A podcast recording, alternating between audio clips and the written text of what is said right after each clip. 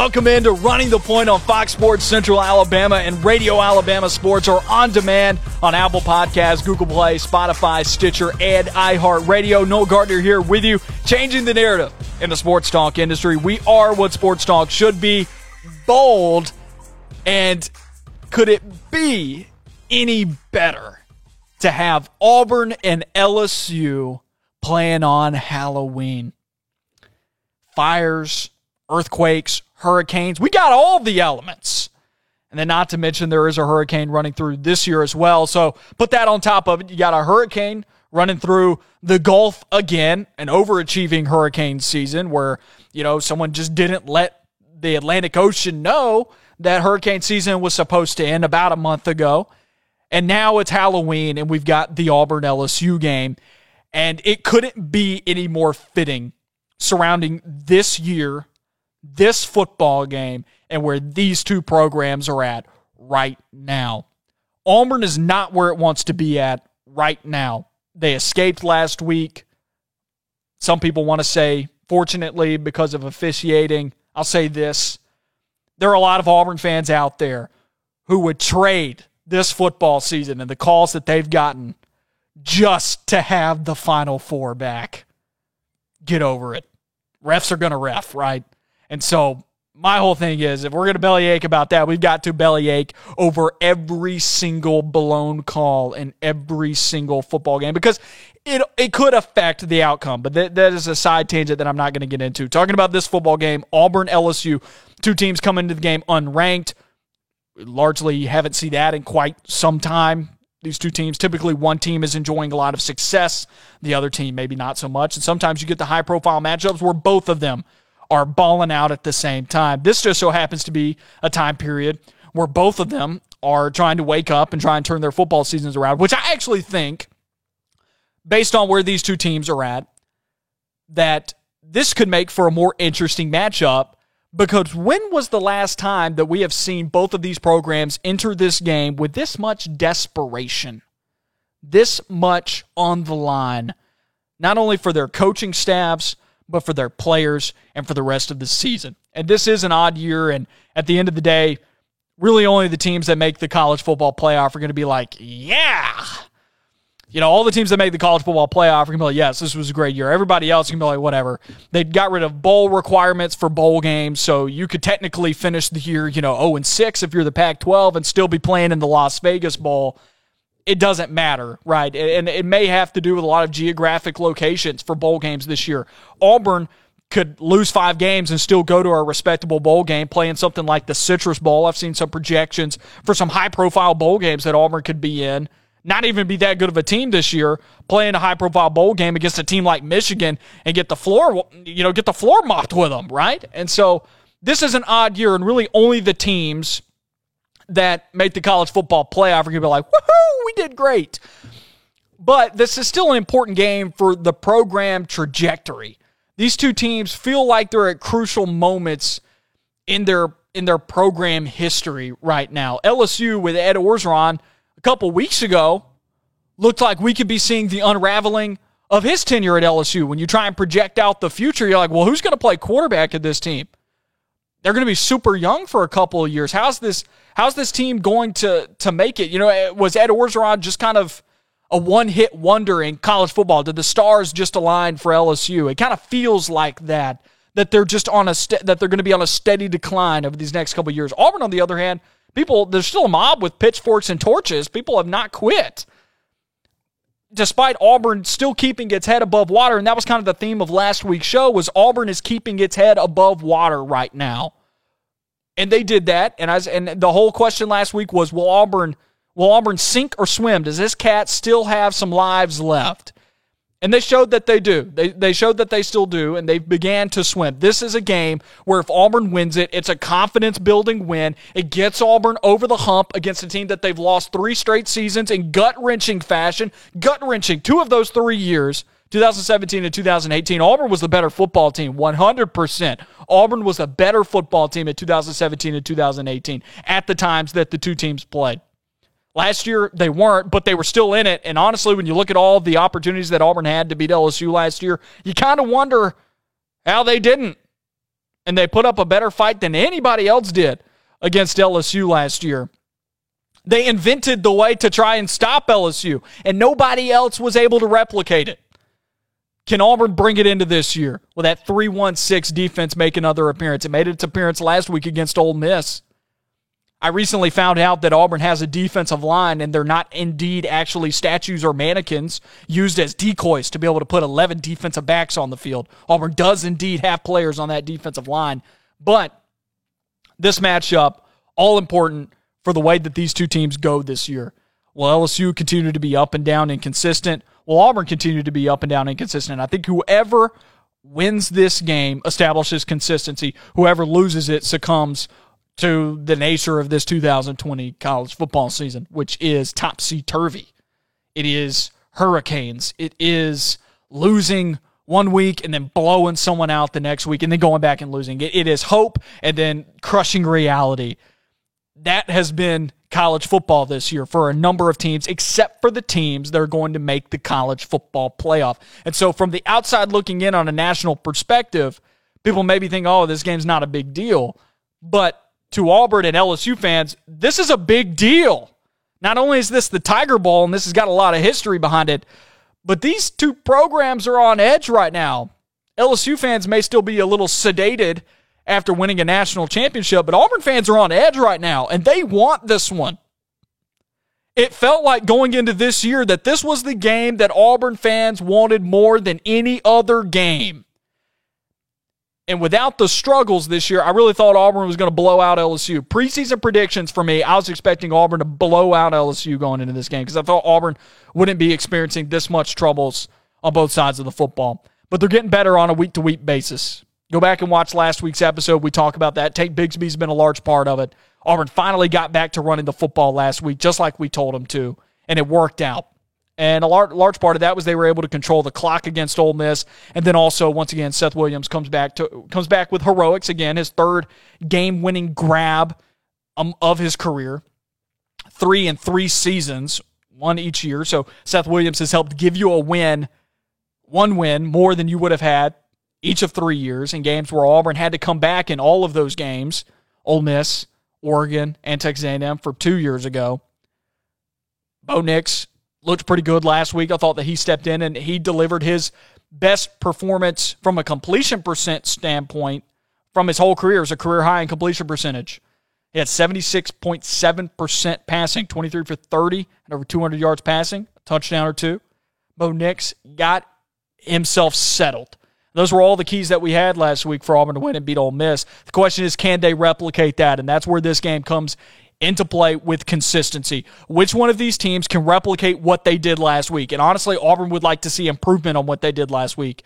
LSU would probably like the same as well, but which one of these teams can replicate what they did last week? Because that will be the team that finishes ahead of the other in the standings. That will be the team that will have a more satisfying season. That will be the team that goes on a run right here. Auburn's got games against Mississippi State, awful, and Tennessee, who looks bad right now. Auburn can win the next two games after this and be six and two going into the Alabama game. And look, they could be the worst six and two team in college football. They really could. I'll draw the comparison over to the Cleveland Browns in the NFL. The Cleveland Browns right now are five and two. They have a minus 21 point differential because they've gotten blown out by the two great teams on their schedule. Granted, I still think the Browns have beaten some okay teams, have beaten some good teams like the Colts but they still have not shown up in the high profile matchups. Auburn blown out by Georgia and then laid an egg against South Carolina. Auburn really hasn't beaten any good teams on their schedule this year. So you wonder how they stand up to an Alabama when they're 6 and 2. You wonder how they stand up to A&M at the end of the year. They got to establish consistency first. That is that is that is why this game is such a huge game. It's not just a huge game for trying for Auburn beating a rival and, and getting that monkey off its back for Gus Malzahn that he hasn't been able to beat rivals. That's one of his biggest criticisms. This LSU team has been a ghost, a demon, the boogeyman in the closet for this Auburn football program. They just have not been able to get past it. And it might really lift a morale inside that locker room for players who have seen those losses over the last three years, who have felt those defeats and have seen what it has done to seasons. This this could be a game that could uplift Auburn or it could crush them.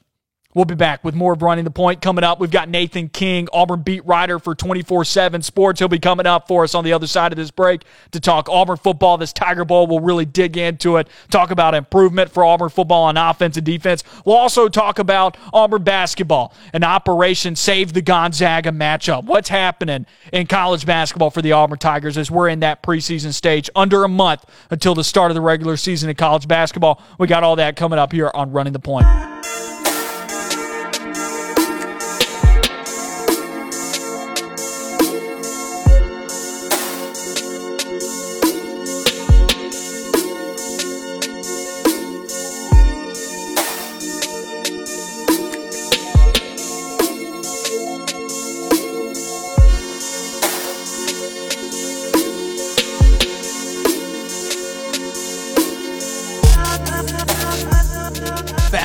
Running the Point. Noah Gardner here with you on Radio Alabama Sports and Fox Sports Central Alabama or on demand with the audio podcast on Apple Podcasts, Google Play, Spotify, Stitcher, and iHeartRadio.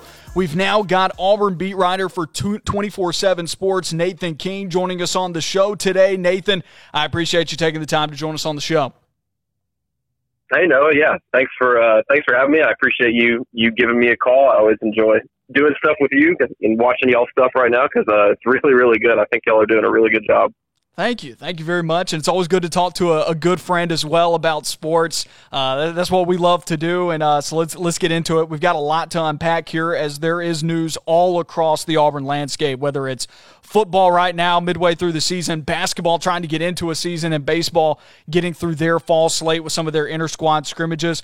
We'll start with football as the Tiger Bowl is this Saturday with Auburn and LSU squaring off. It kind of feels like this has been the game that has been circled on Auburn's schedule for the past three seasons, and Auburn has lost in gut wrenching fashion each year. How important is this game, not only for Gus Malzahn, but for the players also? Yeah, no, you're exactly right. This isn't just uh, you know one for Auburn's program right now, which a lot of people think you know is not exactly at the place they thought it would be. Um, and so, you know, not only is this big for the trajectory of the rest of the season, but you know, in talking to some of the players this week, and, and obviously you can guess they felt like they easily could have won that game last year. Um, and talking to Auburn's corner, Roger McCreary yesterday, he said, "Look, in the LSU games that I've been here, um, you know, that he's been a part of, it's just been little mistakes here and there. Um, Gus Malzahn kind of brought up. I mean, I hadn't thought about this in a long time, but in 2018, you know, they had those two pass interference, two different pass interference calls on the final drive. That's 30 free yards to LSU trying to set up the game-winning field goal. Obviously, in 2017, there was that block in the back that a lot of Auburn fans, you know, thought there was and wasn't called on the big DJ Chark punt return that ultimately buried Auburn in that game. And then last year, Auburn played Joe Burrow and that LSU offense closer than anybody had all season. Ed Orgeron uh, this week on his press conference was just talking about uh, how much respect he has for Kevin Steele and how he's expecting another really good defensive game plan out of Auburn this Saturday. But no, I mean this is a huge game. This is uh, you know I, to me it doesn't really matter that these teams are both unranked for the first time in this series in 21 years. Um, this is huge for what both of these teams want to do in the second half of the season. I really do feel like whoever wins this game is going to go into its final stretch of the season feeling like, hey, we're a good team. You know, the winner of this game will probably get ranked, and they'll probably think, look, we can, uh, you know, we can start competing in the SEC. We're a top 20 team in the SEC, um, and they're going to feel more confident down the stretch. So, yeah, I think it's a massive game on Saturday. The defense has had its fair share of struggles this season. It doesn't get any easier this Saturday because as as much criticism as LSU could take this year for how down they've been this season, they're still two and two, and their offense scores more than forty points a game. Are you seeing any signs of improvement on that side of the ball for Auburn on defense?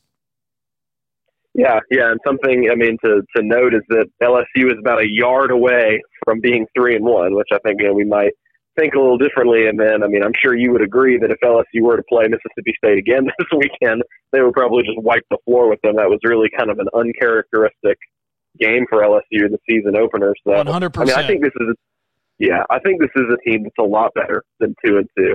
Um, they've certainly got you know top ten, top fifteen, top twenty talent um, in the country, and that you know that that extends to the offensive side of the ball It's probably not going to be Myles Brennan at quarterback. That's what Ed Orgeron said today on the, I guess, on Wednesday on the SEC coaches teleconference. But TJ Finley had a heck of a game, I believe.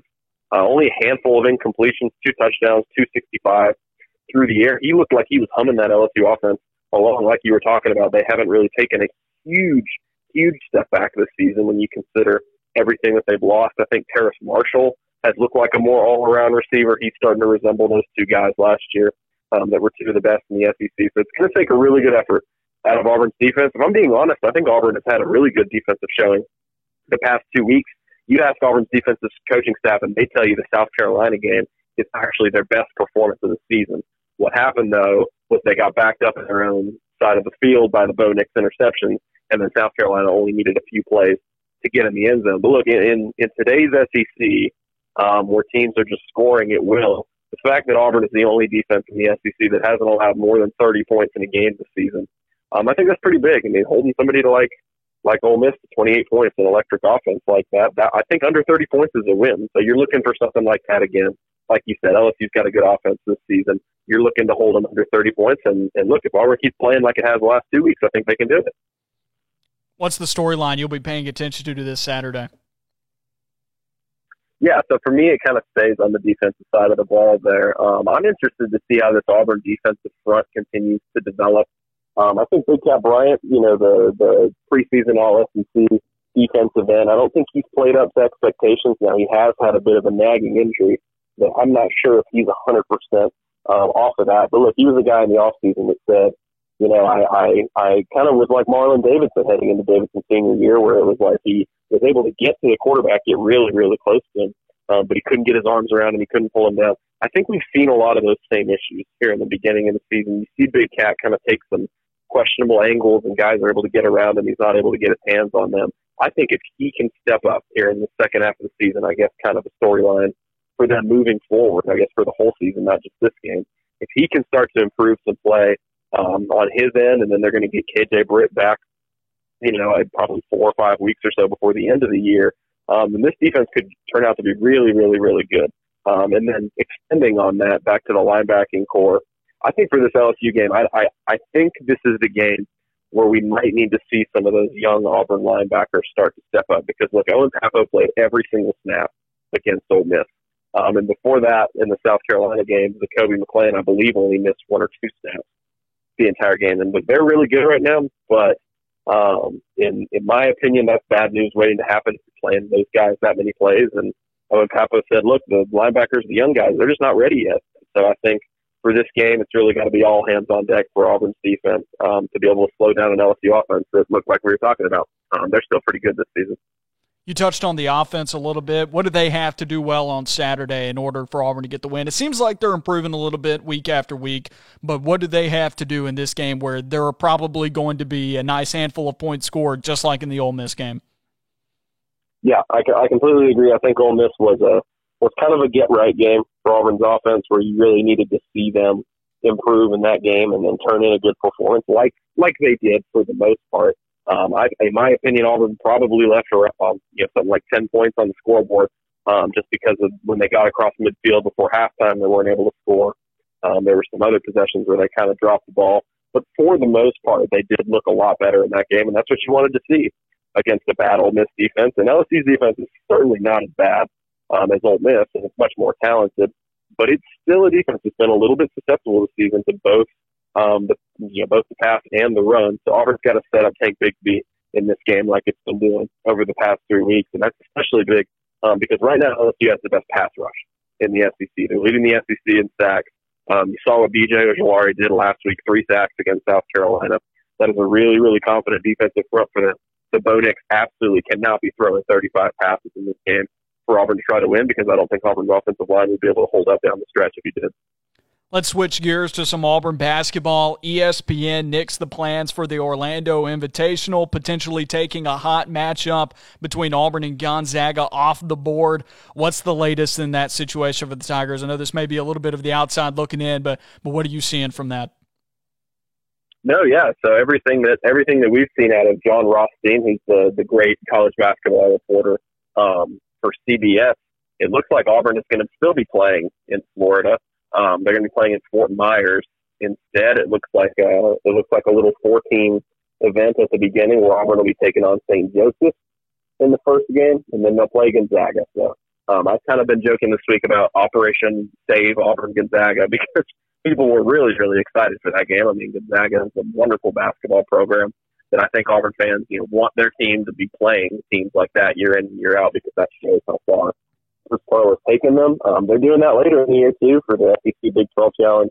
They're going to Baylor. You know, Baylor's going to be a top five team here in the preseason. So I'm really excited to watch this Auburn team just because I'm not exactly sure we know a lot of what we're going to get. You know, in the past few seasons, we've kind of had an idea in the preseason about what the team was going to look like. Now, to be fair, I think Bruce Pearl's past two teams overachieved what we thought they were going to do. Uh, but we still kind of had an idea of what the identity was going to be, who some of the better players were going to be. This season, the team is so young, and there's uh, and there's only a few guys returning from last year that really have a lot of experience. Um, and so I'm excited to see how it shakes out. I think it's a team with a really high ceiling because of how talented, young, and athletic they are. Um, but they might take their lumps there at the beginning of the season while they're still figuring out how to play together. It's a shame that tournament got nixed because you look at some of the teams in that field. Um, Gonzaga and Michigan State and Auburn were obviously the headliners. Xavier also a part of that field. It was a high profile field of teams, and Auburn just doesn't get to play Gonzaga and Michigan State every year. And so I'm with you when you're talking about Operation Save Gonzaga or whatever that is. I'm with you on that one because Auburn just doesn't get to play those teams too often. And this year they've got such a tough schedule with a young team in an odd year, with, which we don't know how it's going to look for college basketball. We've seen how it's translated to football. We haven't seen how that's going to move into basketball. When you're seeing this season, and we're heading into the preseason now, how do you think it plays out for these young Tiger Cubs? Yeah, so I mean, in terms of what the games are actually going to look like, uh, I think we kind of maybe we maybe have a bit of a skeleton of what games will look like inside Auburn Arena. I actually went to Auburn's first sporting event in the arena since COVID. Um, the Auburn volleyball played Florida last week, and I kind of just looked around and kind of absorbed some things that you know may carry over to basketball season. Obviously, um, as one Auburn staffer told me at the game, look, everything is up in the air, and, and everything could change by the time basketball season comes around. But if you look at some announcements around the SEC, it looks like it's pretty much going to be in line with what Auburn volleyball did, and that's around 15 to 20 percent capacity. Um, nobody in the lower bowl. And look, I mean, I think Auburn has been pretty pleased with how the two home games have gone so far. There's been a lot of energy in that stadium. The students are going to bring it no matter what. I mean, I know it's I know it's a it's a downer that they're not allowed to just pack the stadium for everybody this season, but I think for all things considered, um, the students have shown up and done a really good job. So hopefully, they're able to kind of replicate that same environment. But no, I mean, yeah, you're, you're talking about the schedule this season and this Auburn team. Again, there's a lot of unknowns, but it is an exciting young roster with guys like Sharife Cooper and, and JT Thor and Dylan Cardwell coming in. Bruce Pearl's best recruiting class ever. And, and with the commitment of five star Jabari Smith a few weeks ago, it seems like that's only going to continue into the future. So it, it'll be a stacked SEC. And Auburn's really going to have to fight and claw to make it into the NCAA tournament, in my opinion, unless they just start breaking down doors and they're way better than we thought. I think it's going to be a tough year to try to make it into the tournament just because of how good the conference is. Um, but I think that's only going to make Auburn better down the stretch you know, they'll kind of learn this season and they'll they'll get better as they go to the point where we might be looking at 2021 as a year where like, all right, Auburn might be a, a team that you can look in the preseason and be like they might be in the Sweet 16 or Elite Eight or something like that. Nathan, thank you for joining us on the show. Tell everybody where they can find your stuff. Yeah, for sure, Noah. Um, you can go to Twitter at by Nathan King. Uh, you can check out all my stuff there if you just want to follow along with what I'm reporting over the course of the day. But if you want to go check out all of our team's content, um, it's LSU week. You know, there's so much stuff we got going on right now. It's one of the best weeks of the year in terms of an Auburn football game. So we've got it covered front to back at auburnundercover.com. So go check that out if you haven't yet. Um, we've got a ton of great stories on it. Uh, it's been a fun week, and I'm looking forward to Saturday for sure. I appreciate it, my man. I hope you have a good day, my friend. All right, Noah. Take care. Thanks for having me. That was Nathan King, Auburn beat writer for 24 7 Sports. We'll be back with more of the Running the Point coming up next here on Fox Sports Central Alabama and Radio Alabama Sports.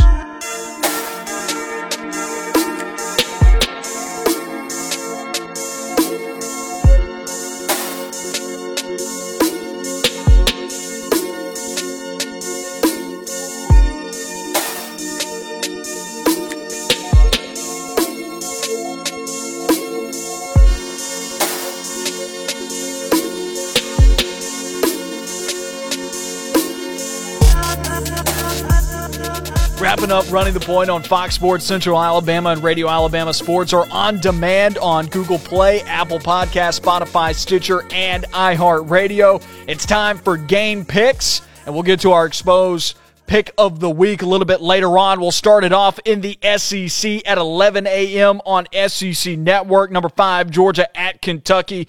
I'm going to take Georgia in this one. It's we're not going to get too complicated this week with some of these top five teams.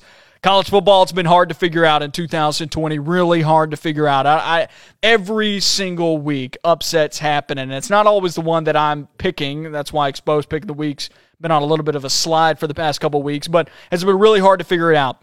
Kentucky rattles off two straight wins against Mississippi State and a ranked Tennessee team, and they do it in dominant fashion. But then they proceed to fall to Missouri last week, where their offense looks despicably bad despicably, despicably bad for those of us who picked Kentucky last week. Just when you think the Wildcats are building momentum, Kentucky succumbs to the up and down nature of this college football season. One thing about Kentucky that is consistent, though, is that subpar offense. They still can't throw the ball down the field. They're rather one dimensional with the running game. That's going to play right into Georgia's hands. They are going to have a blast feasting on the Wildcat offense. Give me Georgia in this one. 10, number 17, Indiana at Rutgers, 2.30 p.m., Big Ten Network. I don't think either of these teams are good. I think it's an overreaction just to just jump off a cliff into the pool of hype and say that these two teams are good. Neither of these offenses surpassed 300 yards last week, but they still found a way to score in the high 30s in order to pull upsets against Penn State and Michigan State. And I think that had more to do with mistakes, mental mistakes on Penn State and Michigan State side than on major accomplishments by Indiana and Rutgers. With that being said, though, at this moment, it's an overreaction, I think, more of an overreaction to say that Rutgers is a good team here. At least Indiana has shown improvement in the program more recently than Rutgers. Rutgers just showed up and said, hey guys, we're here. And Indiana's at least, they went to a bowl game last year. They've been competing in the Big Ten more recently. They've at least been a bowl eligible team more recently than Rutgers. Indiana has been more recently a bowl eligible team than Rutgers has won a Big Ten football game. That should tell you a little bit about where these two programs were going into this football game. Penn State, a much more impressive win than Michigan State. I like Indiana in this one because they appear to be a little bit more of a legitimate team at this stage in the game. Now it's time for our exposed pick of the week. We'll roll our, our clip from last week. I was a little bit off three weeks in a row. We're going to get it right this week. I'm being snookered into beautiful offensive numbers and typically, I lean defense in these kind of clash of styles.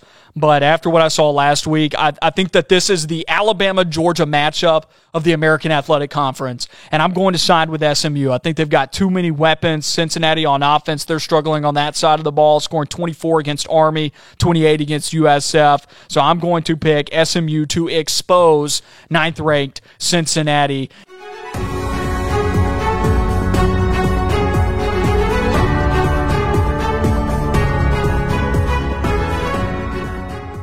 The exposed pick of the week this week. We're going to be smashing one of these pumpkins to tell you who I think is going to get exposed this week.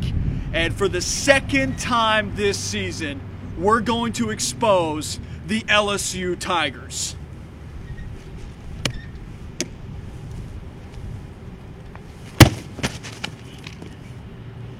Maybe this is not a good sign for Auburn on Saturday, but just for good measure,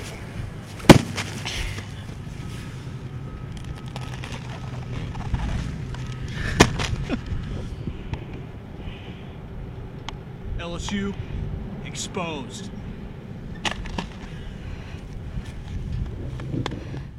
That's right. Auburn. Auburn's going to win. Auburn's going to beat LSU. We're going to smash the pumpkin. Three straight seasons, Auburn has been in the mix to beat the LSU Tigers. All three seasons have been gut wrenching losses for the Orange and Blue Tigers. Auburn struggles have came as a surprise to me this season. I really thought Auburn was going to be a lot further along than LSU going into this season. It's well documented on this show that I expected LSU to be a dumpster fire this year. But it just so happens that they might be catching their stride at just the right time to make this game so interesting. This is the exposed pick of the week. For the second straight week this season, or not second straight week, but second time this season, we are exposing the LSU Tigers because I still think that this is just a mirage what happened last week against South Carolina. Auburn appears to still be more talented, more experienced than LSU.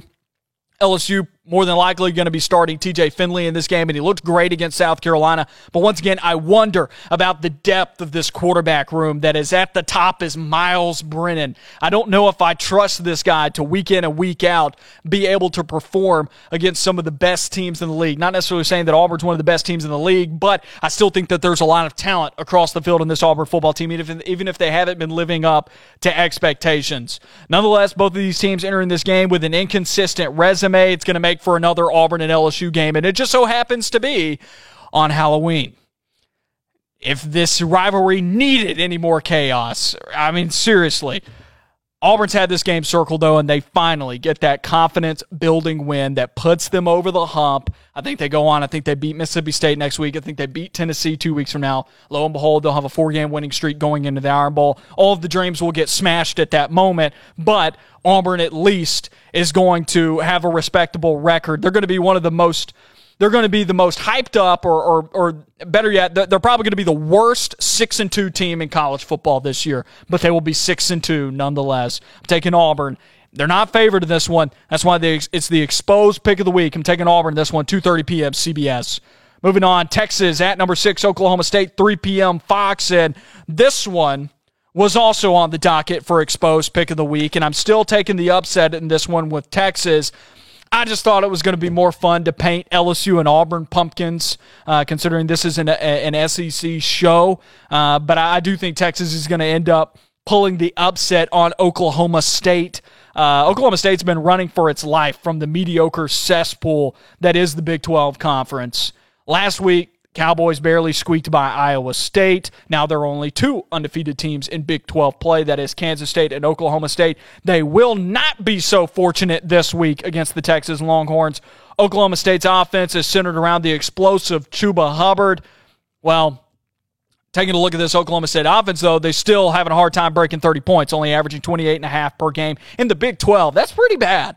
That is pretty bad that you can't average more than 30 points per game in the Big 12. Almost every team in that league averages more than 30 points a game, it feels like. While he's an effective rusher, the Cowboy offense still hasn't matched his production with an all around performance on the scoreboard. I expect Sam Ehlinger and the Longhorns to outpace Oklahoma State in a close one, probably in the mid 30s. Once the dust settles, Kansas State will be the only team left undefeated in Big 12 play for now. Mississippi State at Alabama, 6 p.m. ESPN. Let's don't make this complicated. Crimson Tide, they're going to roll. This doesn't have to be too detailed. One of these teams has scored 30 points in the last three weeks. The other has scored 152. We'll let you figure that one out. Good luck, Mississippi State. Number three, Ohio State at number 18, Penn State, 6:30 p.m. ABC. Ohio State looked like they had a little bit of a slow start against Nebraska, especially on defense. Nebraska was in it early, but at least they're not Penn State, who loses in overtime to Indiana with that touchdown or that two point conversion, which was a controversial call, but a but the right call with the way that Indiana was able to sneak it inside that goal line and that in that pylon. But statistically, Penn State's loss to Indiana is not as bad as it seems. When you look at it on paper, the Nittany Lions only gave up 211 yards in the loss. Chalk it up to mental mistakes and an opportunistic Indiana squad that really wanted that one. Don't write off Penn State just yet. This game should be closer than the experts predict, which the line looking at this one's been at about 12 and a half, uh, plus or minus there. Penn State put up 250 rushing yards last week. Granted, it was against Indiana, but look at it on the other side. Ohio State gave up 210 rushing yards to Nebraska last week. So I, I definitely think Penn State's going to be able to put it on the ground and run the ball against Ohio State. That could be enough to equalize in this game if Penn State avoids the turnovers in the passing game, unlike they were able to do last week. Had two picks from Clifford last week against Indiana. If they can afford the turnovers, I don't think this Penn State's team is as bad as losing 36 to 35 against Indiana. Indiana maybe suggest. Nonetheless, though, Justin Fields had a near perfect performance 20 for 21 last week, passing two touchdowns. I mean, the Heisman the Heisman run begins for Justin Fields if he can put it together over an eight game season. Ohio State still has too many weapons. I think they win a close one. I do think this one's closer than the experts suggest. People may be overreacting to that Penn State loss, but I do like Ohio State nonetheless. Arkansas at number eight, Texas A&M, 6:30 p.m. SEC Network. This is another upset special, and maybe I'm getting too far ahead of myself here, but I'm liking the Razorbacks to pull off a top 10 win this go around in the SEC. Failed to do it against Georgia earlier on the season, but I think they get it done this week against Texas A&M. Would you believe me if I told you Kellen Mond and Felipe Franks have almost identical stat lines, like all the way to completions and attempts, almost identical. Go look it up: yards, completions, attempts, touchdowns, interceptions. And would you have expected that when Kellen Mond had the level of hype that he had going into this season? and Felipe Franks had largely been on had largely been forgotten about. A lot of people are like, "Oh wait, I forgot Felipe Franks is at Arkansas." Everybody's expecting Texas A&M to all of a sudden compete for the SEC West crown. Loses to Alabama earlier in the year, follows it up with a win against Florida in Week Three. Very impressive were the Aggies in that performance against Florida. But this Arkansas team and still, don't forget about how accident prone Texas A&M is. When we did our SEC superlative several weeks ago, or after the first week of the league, I said Texas A&M was the most accident prone team in the SEC. And what I mean by that is turnovers. I mean, how do you have three to it was somewhere between three and five fumbles against Vanderbilt? And then there's the games where they turn the ball over a ton of times through the air through a Kellen Mond interception. Always feels like he's good for an interception that's going to cost his team a win.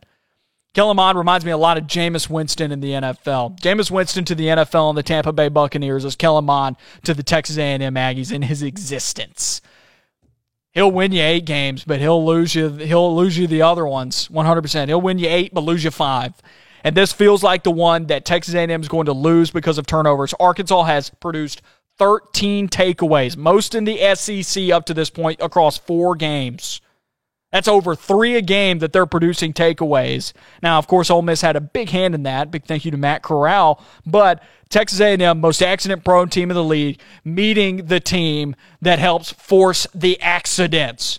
This is basically a wet floor without a wet floor sign for Texas A&M, and they're going to slip up. Give me Arkansas on this one. Last game here on the docket, Missouri at number 10, Florida, 6.30 p.m., SEC Network alternate. Giving the Gators in this one. Missouri's been impressive. I like that Connor Bazelak kid. He doesn't commit a whole lot of mistakes. He's an efficient passer, but he is still a freshman. And I think he's going to have a hard time keeping up with this Gator offense led by Kyle Trask, who has 14 touchdowns to one interception this year. And under the radar Heisman candidate who I don't feel like is getting a lot of love. And guess what? You know why? Because Florida hasn't played a football game in three weeks. It's been 21 days since Florida has played a football game, and the last time that they played, they lost to Texas A&M. How do the Gators respond from being off across all the sports leagues, whether it be the NBA, the NFL, the MLB? When a team and college football as well, when a team has taken off time because of COVID issues they have responded in varying ways. Some teams have looked fatigued. Some teams have looked like they just haven't been able to bounce back the right way. Other teams look refreshed. Other teams look like they had extra time to practice. How does Florida look coming off of this? How do they respond? Also, this Florida defense, heavily criticized. It could be the one thing standing in their way from a college football playoff appearance and from winning the SEC East over Georgia this year because of how poor that defense has been this year. It's why they lost to Texas A&M. How will the Gator defense handle the upstart Missouri quarterback, Connor Bazelak? He's been able to toss the ball around the yard, and now he's playing one of the worst pass defenses in all of college football. I mean, they're giving up over 300 passing yards per game. It doesn't get much worse for that. I think Bazelak's going to be able to toss the, ball, toss the ball around the yard, but I don't think he's going to do it at quite the clip that Kyle Trask is going to do it at Florida. I'm expecting a shootout in this one, and that's not the place that Florida wants to be at at this point in this season. But I do think the Gators get the win. I think they get back to winning ways. They'll be three and one going into the rest of their schedule with some very high profile matchups coming up for them to try and win the SEC East. I mean, they still got to play Tennessee. They still have to play Georgia. They still got a lot of big time matchups left on that schedule for them to try and win the SEC East. But everybody's kind of feels like they've forgotten about Florida and everybody's switched their attention back onto Georgia. And I understand why. That defense at Georgia's pretty nasty. That does it for another edition of Running the Point. Noah Gardner here with you. I'll be back with you next week, same time, same place. You know where to find us. God bless everybody.